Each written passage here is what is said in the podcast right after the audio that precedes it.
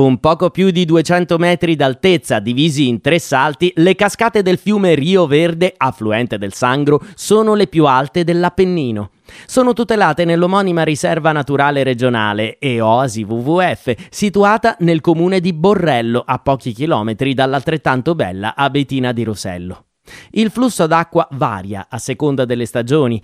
Anche se la portata massima non è enorme, le cascate offrono uno spettacolo davvero suggestivo. Lascia senza fiato la bellezza incontaminata dell'area, fatta di verde, bastioni di roccia, pareti a strapiombo e pinnacoli calcarei. Le cascate del Rio Verde hanno anche importante valore scientifico per il loro microclima, che offre rifugio a numerose specie animali e vegetali. Troviamo granchi e gamberi di fiume, pesci come la trota fario, diversi tipi di rane e tanti rapaci, dallo sparviero al nibbio reale al falco pellegrino. Pagando un biglietto dal costo molto contenuto, possiamo percorrere più itinerari. Dopo circa 100 metri troviamo un bivio. Il percorso a sinistra porta direttamente alla cascata, ma per salire al punto panoramico tra primo e secondo salto dobbiamo salire circa 200 gradini di legno.